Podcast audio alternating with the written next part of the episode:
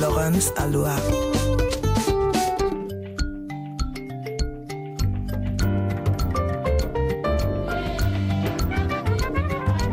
Musique du monde sur RFI. C'est autour du piano trois quarts de queue du grand studio, un piano laqué noir, doté de 88 touches, couvrant 7 octaves et demi. Oh là là, il ne manque plus que le numéro de série pour parfaire mon bonheur. Bref, c'est autour de ce piano que tout va se passer aujourd'hui dans cette session live, puisque nous accueillons Babix et Elliot Armen, chacun leur tour.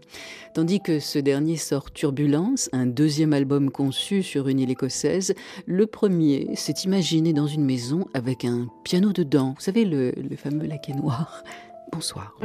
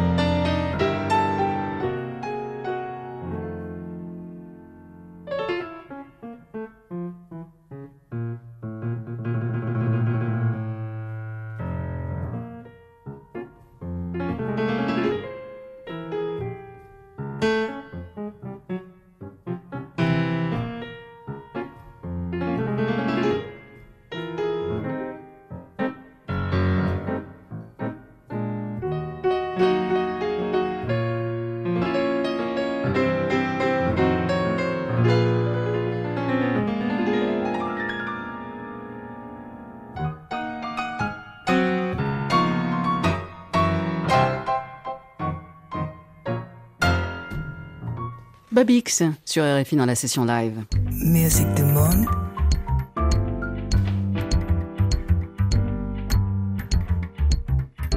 La session live.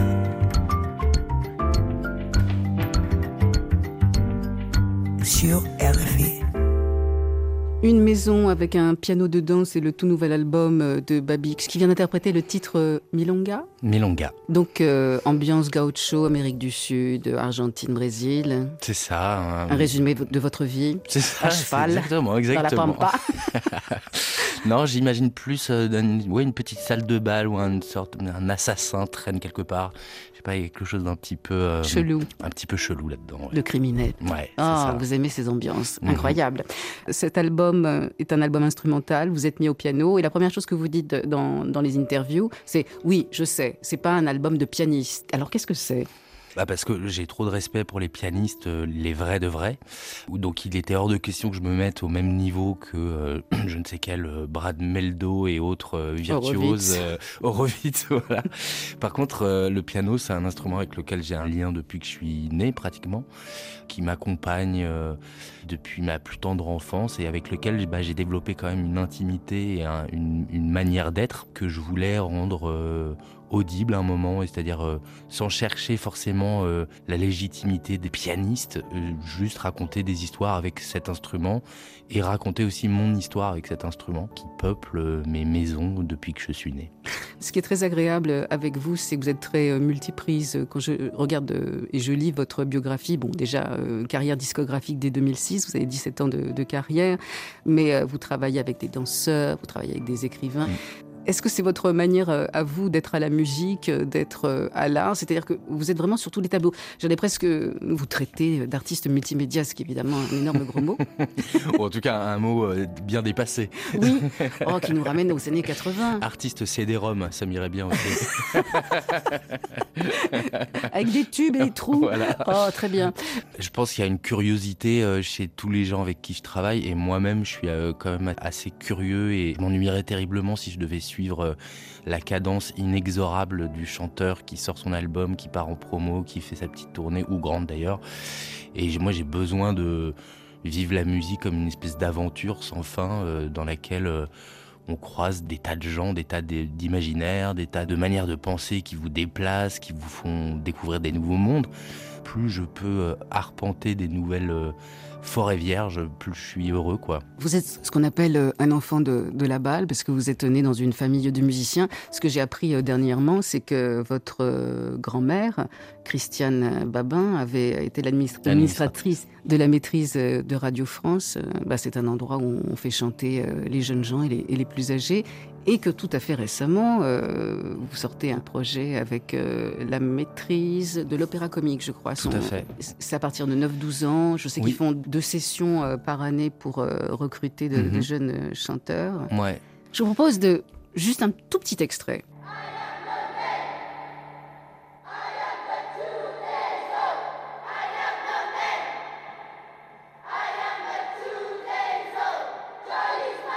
Ce disque est une musique qui accompagne les combats des jeunes, de, ces jeunes gens, parce qu'ils se retrouvent quand même confrontés à un, problème majeur, qui est le, climat et la boule bleue sur laquelle on vit ces jours-ci. Qui est la fin du monde. Qui est juste la fin du monde. C'est un projet qui date quoi il y, a, il y a deux ans à peu près Ouais, c'est un projet qui date d'il y a deux ans, qui m'a été au départ, qui était une commande d'un autre ensemble vocal pour enfants qui s'appelle l'ensemble Justiniana, qui est basé à Vesoul, qui est un merveilleux ensemble, et qui m'avait passé commande d'une pièce pour chœur d'enfant. Et comme euh, ça arrivait à peu près au moment où je devenais moi-même papa d'une petite fille. Alma. Alma. Tout ça euh, est très bouleversant. Et euh, comme on m'a demandé d'écrire cette pièce pour cœur d'enfant, j'ai été chercher des idées, mais ça m'est apparu assez vite qu'il fallait trouver un écho à cette mobilisation qui est inédite et à la fois incroyable de tous ces enfants à travers le monde qui, eux, font le boulot que les adultes ne font pas pour la préservation de leur vie et de la planète. Ça m'a été inspiré au tout départ par le discours d'une jeune femme qui s'appelle Emma Gonzalez, qui avait euh, pris la parole euh, après la tuerie qui a eu lieu dans son lycée à Parkland aux États-Unis et euh, qui a fait un discours bouleversant. Quand j'ai vu cette jeune femme qui apparaissait en plus en treillis de combat, qui venait de perdre tous ses amis, imposer six minutes de silence devant une foule d'à peu près un million de personnes, ça a relié tous les autres combats de tous ces enfants-là et toute cette génération qui en fait euh, n'a pas le choix que celui du combat et celui d'une forme de lutte et celui d'une forme de joie aussi. Joy is my name, c'est le petit extrait qu'on a écouté juste à l'instant. J'ai choisi le titre Oh Earth, euh, donc cet extrait de, de cet album qui s'appelle La marche des enfants que vous avez enregistré avec la maîtrise populaire de l'opéra comique.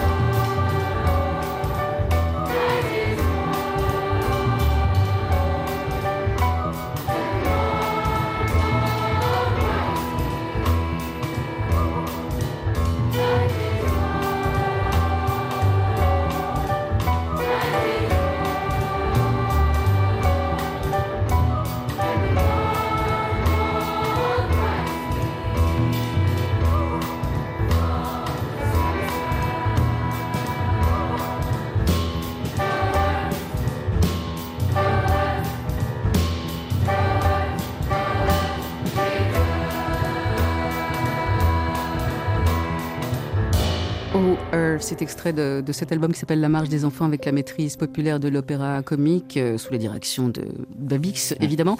Sur ce disque, vous avez toujours aimé les poètes, hein, les poètes punk, Baudelaire et compagnie. Là, vous revenez avec euh, William Blake, qui était un mhm. grand mélancolique, euh, visionnaire, hypersensible. Autant dire qu'il n'a pas une vie très très facile. pas beaucoup de sous, obligé de se débrouiller tout seul, à compte d'auteur. Ça me rappelle quelqu'un. bon, bah, si je suis promis au même destin. Euh... Faudra prévenir madame, hein, parce que elle est derrière. Donc, William Blake, euh, qui faisait de la peinture aussi, de la sculpture, de la gravure, et, qui écrivait notamment Songs of Innocence, euh, of Experience, beaucoup de, choses liées au sacré, on va dire, au, mhm. au spirituel. J'ai quelques citations pour vous parce que je sais qu'il y a aussi du Pasolini euh, et, du James Baldwin dans, dans, cet album.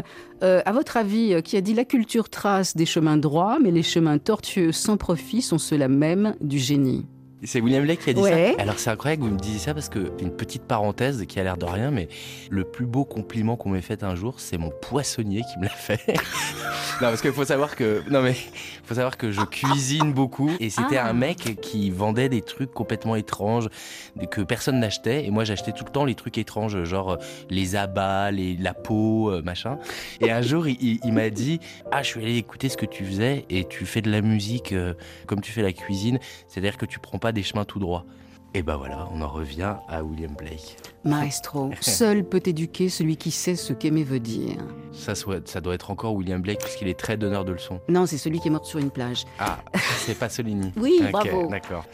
Un dernier, mais ça c'est vraiment pour la route. J'imagine qu'une des raisons pour lesquelles les gens s'accrochent à leur haine avec tellement d'obstination est qu'ils sentent qu'une fois la haine partie, ils devront affronter leur souffrance.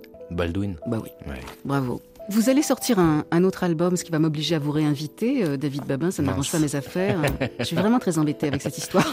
un album qui sortira qui s'appelle euh, Les années-lumière. Alors, c'est un album où vous allez chanter à nouveau Oui, j'ai refait un, un disque de chansons, ouais qui sortira en 2024, tout à fait. À quoi 2024 va ressembler, indépendamment de la sortie bah, déjà de cet album, Une maison avec un piano dedans? Oui, bah, déjà, il y a une traduction à la scène de cet album-là que je fais à, quatre mains avec euh, Adrien M, qui est un artiste visuel qui fait des choses absolument splendides.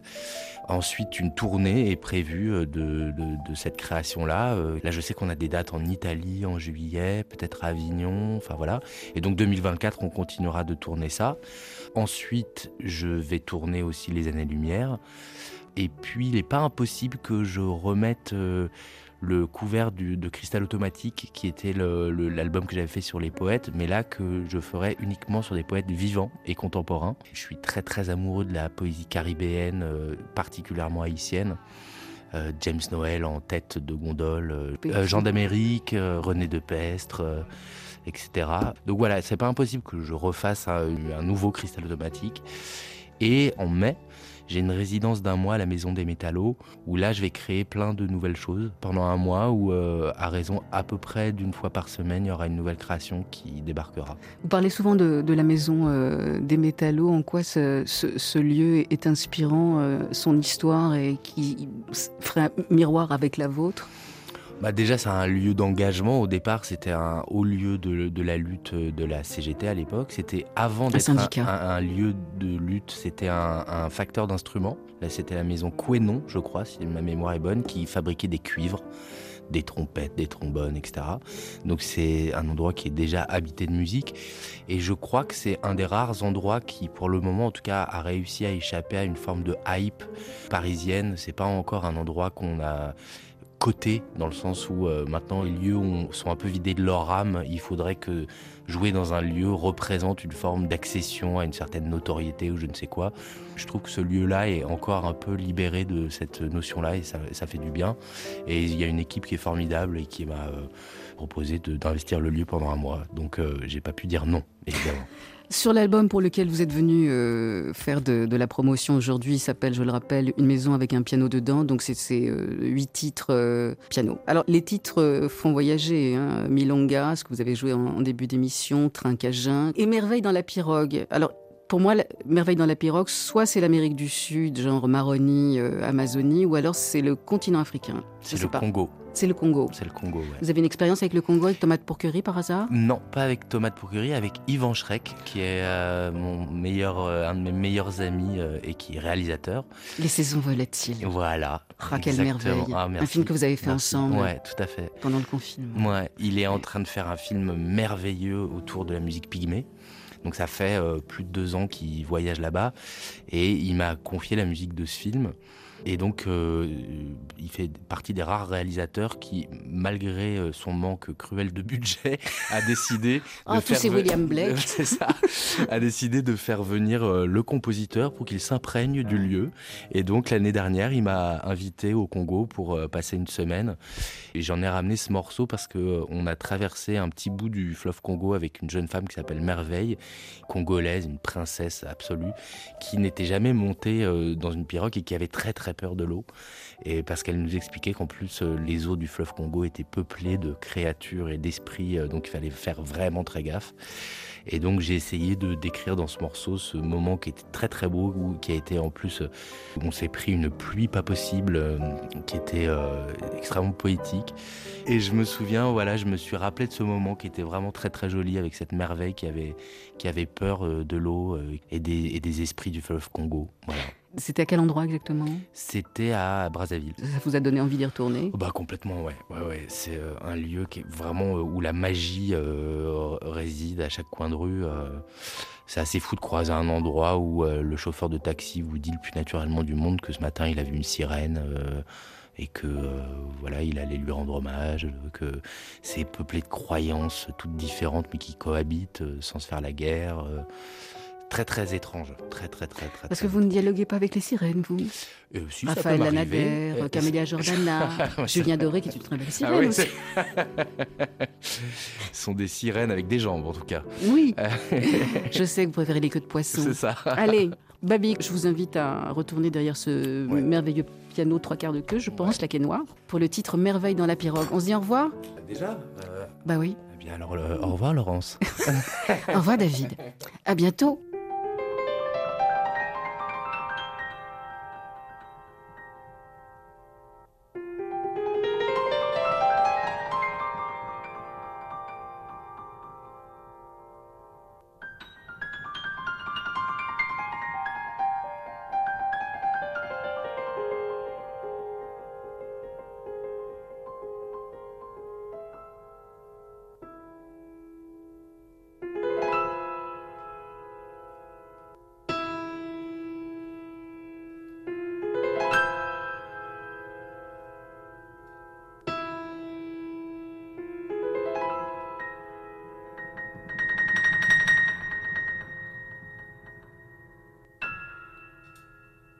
Música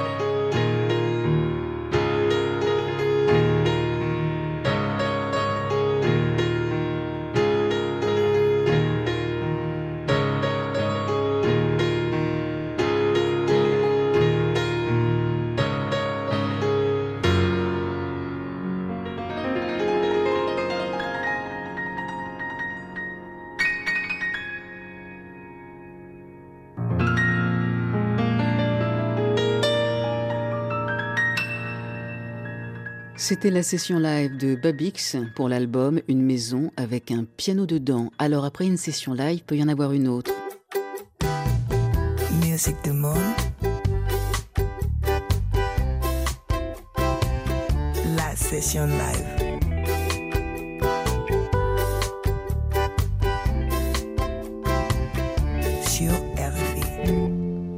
J'ai une petite question pour vous. Est-ce que par hasard vous sauriez qui est Elliot Armen? Je vais vous mettre sur la piste. Armen, ça veut dire la pierre ou le rocher en breton. C'est aussi le nom euh, du phare de l'île de Saint.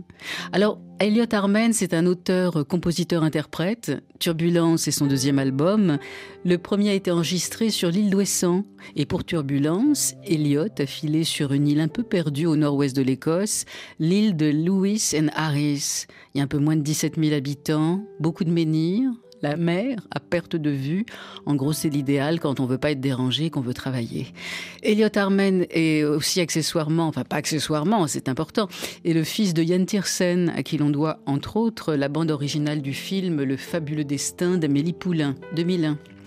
Elliot est un gentleman singer, un gentleman farmer, un gentleman woofer, des mots dont vous aurez la signification lors de cet entretien durant la session live. Elliot jouera du piano assis et de la guitare debout sur le morceau Turbulence et tout de suite en piste.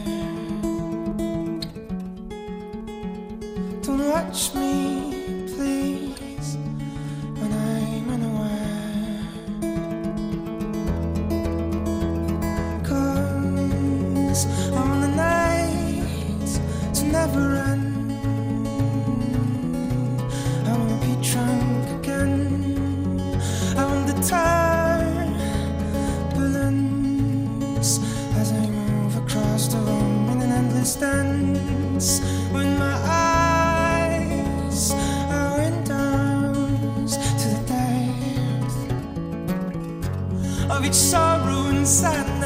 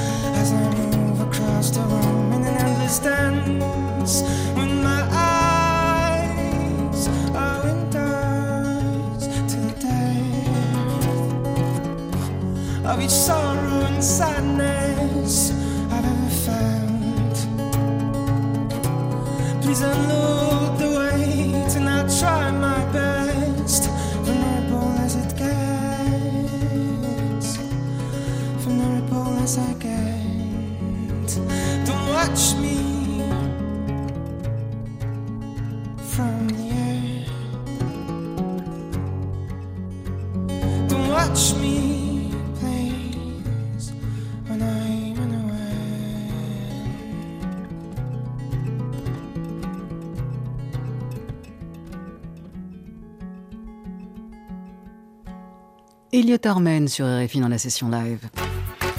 Music du monde. La session live.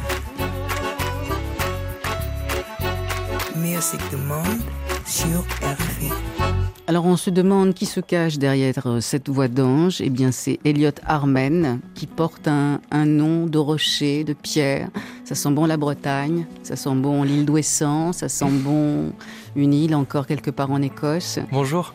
Vous sortez un deuxième album qui s'appelle euh, Turbulence. Euh, Alors je parlais d'une île en Écosse, Ouais, c'est l'île qui est ouais. tout au nord, qui s'appelle l'île de, de Lewis. l'île de Voilà. Lewis. Mm.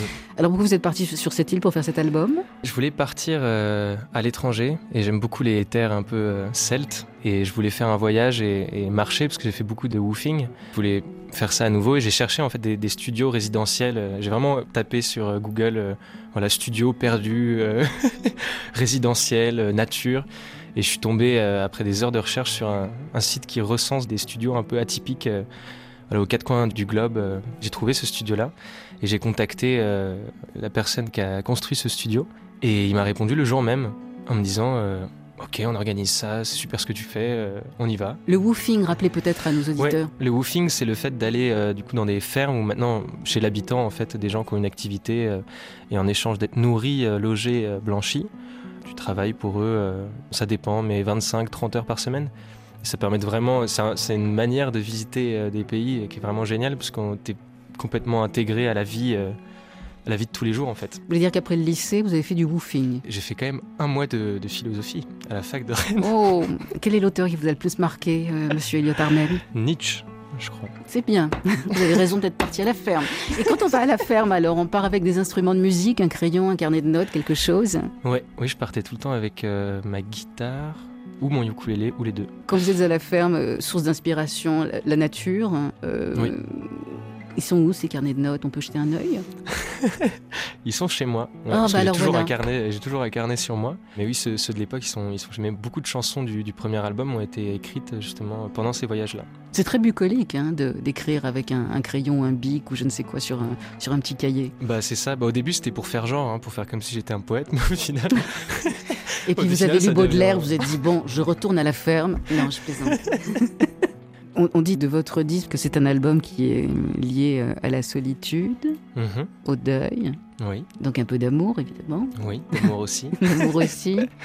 Vous partez dans des îles où il n'y a pas grand monde, euh, vous parlez de solitude. Être seul, c'est c'est une manière d'être au monde qui vous plaît. Ouais, Ou alors vous n'avez pas le choix. J'ai l'impression de tout le temps vivre dans des contradictions par rapport à ça, parce que je peux être quelqu'un de extrêmement sociable et en même temps quelqu'un de, de très seul. Et en fait, juste ça s'alterne. Il y a cette contradiction euh, constante.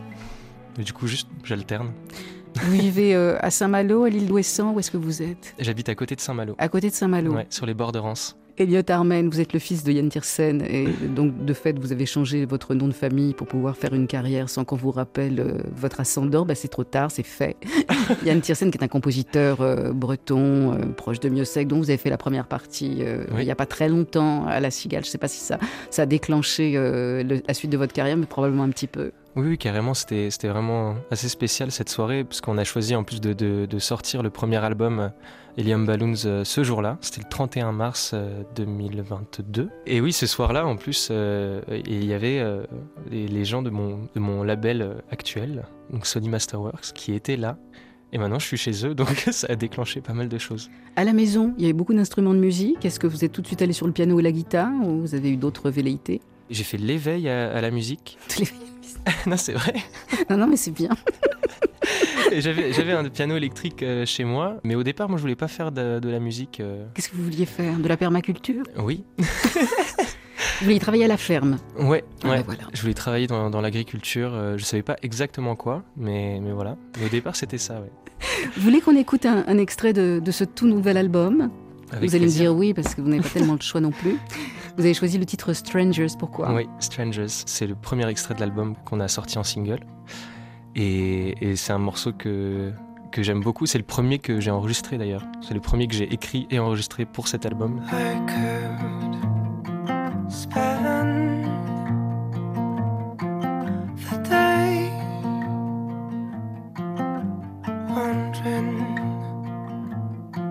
strangers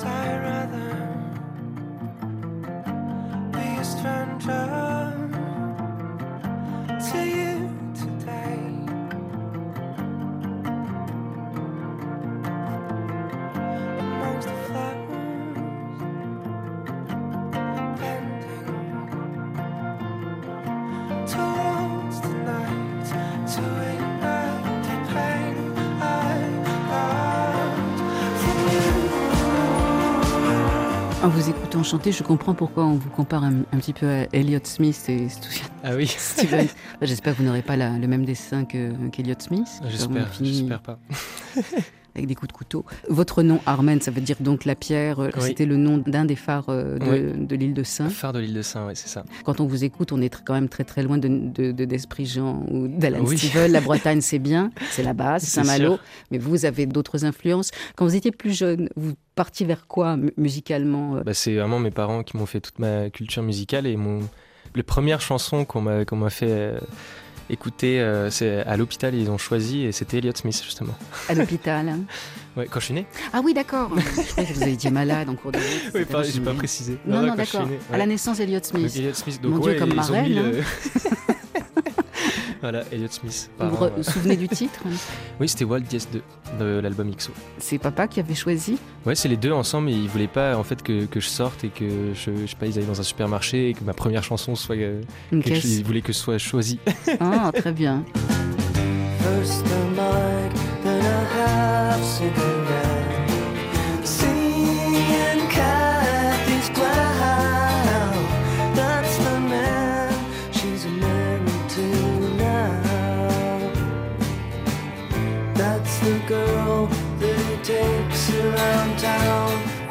Elliott Smith euh, dans les musiques du monde. Je crois bien que c'est la première fois qu'on diffuse euh, cet artiste américain qui n'est plus de ce monde. Donc on va remercier euh, papa et maman Tierson et surtout Elliott, Elliott, non pas Smith, mais Elliott Harman. Elliott aime voyager. Elliott a besoin d'ailleurs. Ras des villes, ras des champs. Réponse. J'étais très attaché à la... parce que j'ai grandi en partie à Paris. Je suis arrivé quand j'avais deux ans et je suis reparti quand j'avais 14-15 ans en internat à Saint-Malo. Parce que j'aimais pas du tout la ville et je me suis toujours senti un peu euh, claustrophobe euh, ici euh, dès petit. Du coup, je pense que l'envie de voyager est venue de la. Déjà, rentrer en Bretagne, ça m'a fait du bien. Et puis après, je pense que c'est oui quelque chose d'assez basique, c'est un peu se trouver aussi quoi. J'ai l'impression que dans- en allant voyager, on peut se trouver. Alors on peut se perdre énormément. Et des fois, on peut se trouver, mais en tout cas, ça, ça forge, c'est sûr. Donc vous avez fait sac à dos l'Europe, quoi. Ouais, j'ai voulu faire Europe euh, parce qu'au début, justement, quand j'avais regardé, enfin, quand on m'avait parlé du woofing, j'avais pensé à aller euh, à Pétaouchnok, euh, Australie, Nouvelle-Zélande. enfin, souvent, c'est les destinations un peu typiques du woofing entre guillemets, mais je me suis dit mais je connais pas, je connais absolument pas l'Europe, notamment de l'est. Et du coup, c'est pour ça que j'ai décidé de partir. hein. J'ai fait Pologne, euh, République Tchèque, puis aussi, j'aime, beaucoup euh, bah, tout le Nord. ouais, j'ai fait Irlande, Pays de Galles, euh, Écosse, Angleterre. Je suis allé en Italie aussi. Alors Voilà. ça faisait bizarre. ah. non, c'était génial. Ah là là. Et vous chantez donc en anglais. C'est comme ça que vous vous exprimez le, le plus facilement. C'est un Oui. choix esthétique aussi. Ça n'a pas été vraiment un, un choix. Enfin, je l'ai pas décidé euh, parce que quand j'ai commencé à écrire des chansons, je voulais pas en faire mon métier et du coup, c'était un peu quand j'ai écrit des chansons, vu que toutes mes références étaient anglophones et que j'écoutais que de la musique anglophone quasiment. Votre père vous a pas obligé à écouter Miossec. alors. C'était un des seuls que j'écoutais. Je crois que j'écoutais juste. J'avais, je crois, trois artistes que j'écoutais en français. C'était Bachung, euh, Raphaël. C'est les trois que j'écoutais, mais hyper rarement. Et sinon, c'était que de la musique euh, ouais, anglophone. Ah si, je suis tombé très fan euh, adolescent de Léo Ferré.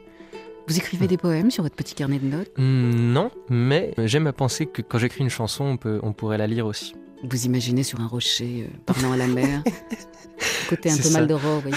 vous allez finir dans une peinture, Ouais, c'est ça. Au Louvre. Être très dramatique. Absolument. Mais c'est bien, c'est très romantique aussi. Au niveau des textes, euh, bon, je suppose que vous composez avec une guitare parce qu'un piano sur les genoux, c'est pas très pratique. Mais cela dit, vous avez un piano chez vous quand même. Euh, Et non, je suis obligée d'aller au conservatoire. Non, c'est. Oui, j'ai mon piano que j'ai sur scène. Ouais, Ouais. J'ai un piano électrique. euh. Vos textes, qu'est-ce qui vous inspire? Est-ce qu'il y a des thèmes? Est-ce que vous êtes plus dans la poésie? Vous êtes dans quelque chose de, de plus réaliste? Qu'est-ce que vous aimez chanter en fait? Bah, j'aime beaucoup la. Moi, j'aime beaucoup la poésie. Euh, j'ai l'impression que quand j'écris, euh, j'ai pas l'impression vraiment d'écrire des chansons, j'ai l'impression de les trouver. Alors c'est un peu bizarre, mais j'ai l'impression de trouver les chansons, j'ai pas l'impression de les écrire. Parce que quand, quand je fais les premiers accords de guitare ou quoi, d'un coup je vais commencer à, faire vraiment du yaourt en anglais juste pour trouver une mélodie. Et d'un coup je vais trouver une, au- complètement au hasard une, une phrase, et cette phrase je vais être là genre Ah Et après je vais lui donner du sens, et après ça fait toute la chanson et elle se déroule euh, un peu comme ça. J'aime bien les paroles qui sont un peu euh, abstraites, qui sont pas euh, chirurgicales. Genre quelque chose que, que tout le monde pourrait interpréter d'une manière différente. Moi, je trouve ça génial. J'aime bien quand les chansons, elles sont, enfin quand les textes sont, sont vivants comme ça. Ça Imagé. permet de, ouais, c'est imagé. Et moi, ce que j'ai l'impression d'écrire, c'est pas vraiment des, des histoires, mais plus des, des émotions, quoi.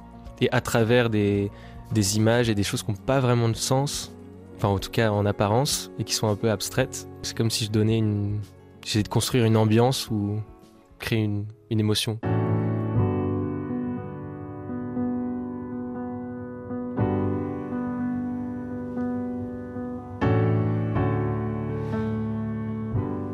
Elliot Armen aime la mer, il aime aussi la nature, la terre. Musicien et agriculteur, c'est pas banal, mais en même temps, euh, ça arrive. Je me souviens d'Ismaël Lo, d'Ali Farka Touré qui jouaient, mais qui avaient également leurs vergers, leurs pommes de terre, euh, leurs fruits, leurs légumes. Certains aussi montent des restaurants, ils se disent que si la musique, un jour, ça marche plus, bah, ils auront toujours à manger. On sait que Elliot a un bout de terrain. Alors, est-ce qu'il fait de la permaculture Euh, Est-ce qu'il fait pousser des trucs? Silence, ça pousse. Moi, ce que je fais en ce moment, enfin le chant euh, que j'ai créé en permaculture, bah, l'idée c'est qu'ils soient un peu autonomes, mais moi je produis pas euh, vraiment de la nourriture, c'est vraiment un verger, c'est pour l'écosystème, et pour l'instant je me nourris pas avec quoi. Donc il n'y a, pas de fruits, il n'y a pas de légumes, il n'y a, que- y a si, que des vers si, de il y terre. en a, mais c'est pas. Ce que je veux dire, c'est que ça n'a pas été. Je l'ai pas designé pour euh, nous nourrir. C'était s'il y a des fruits et tout, c'est chouette, mais c'était vraiment principalement pour, pour l'écosystème et rebooster. quoi. C'était un champ qui était pas du tout utilisé en friche en fait depuis 70 ans. Ça va très vite en plus parce que moi j'ai j'ai creusé une, une mare et au bout de un an, il y avait déjà, j'en avais pas vu depuis je sais pas combien de temps. Il y a eu des libellules, des lucioles et des grenouilles. Hum, je vois déjà le titre du prochain album. Pardon. le tombeau des Lucioles, c'est déjà C'est pris. ça, c'est déjà pris ça. Mais oui. mal- malheureusement. C'est un film où on pleure beaucoup. Vous avez une voix douce et délicate. Merci. Dans ce monde de brutes, Dans ce monde de brutes. épaisse. ça va, vous êtes confiant, vous allez faire des enfants, des trucs comme ça. L'avenir vous, vous sourit. C'est vrai qu'il n'y a aucune raison de s'inquiéter en ce moment. On est bien. Je ferai des enfants, mais, mais pas maintenant, plus tard. Mm. J'ai le temps. Plus tard. Mm, plus tard. Plus tard. Plus tard. Ben, piano alors. Merci Elliot Armen. Merci à vous. Je vous laisse avec le titre Red Deer euh, au piano et Oui. au- au chant avec la voix d'Ange. À bientôt. Merci. Merci.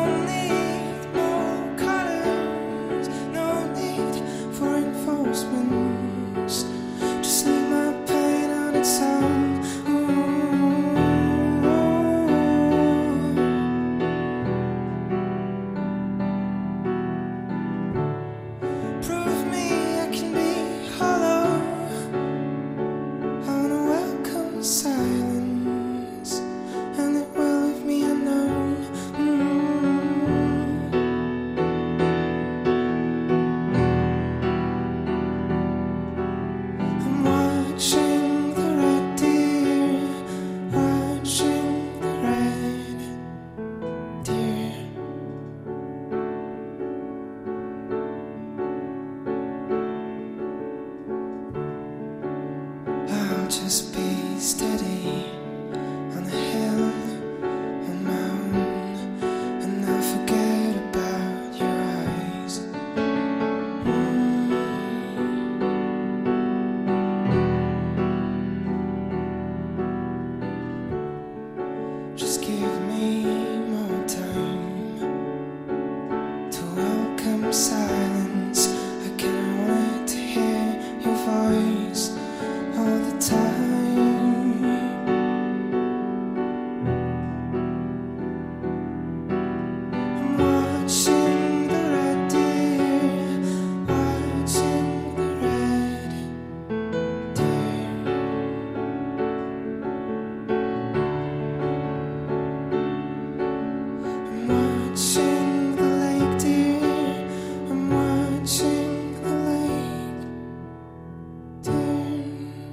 C'était la session live euh, d'Eliot Armen. Juste avant, il y avait la session live de Babix. Euh, toutes les coordonnées de ces artistes sont évidemment sur la page d'accueil de l'émission euh, Musique du Monde sur le musique.rfi.fr. Les podcasts sont sur la même page ou sur le site de RFI.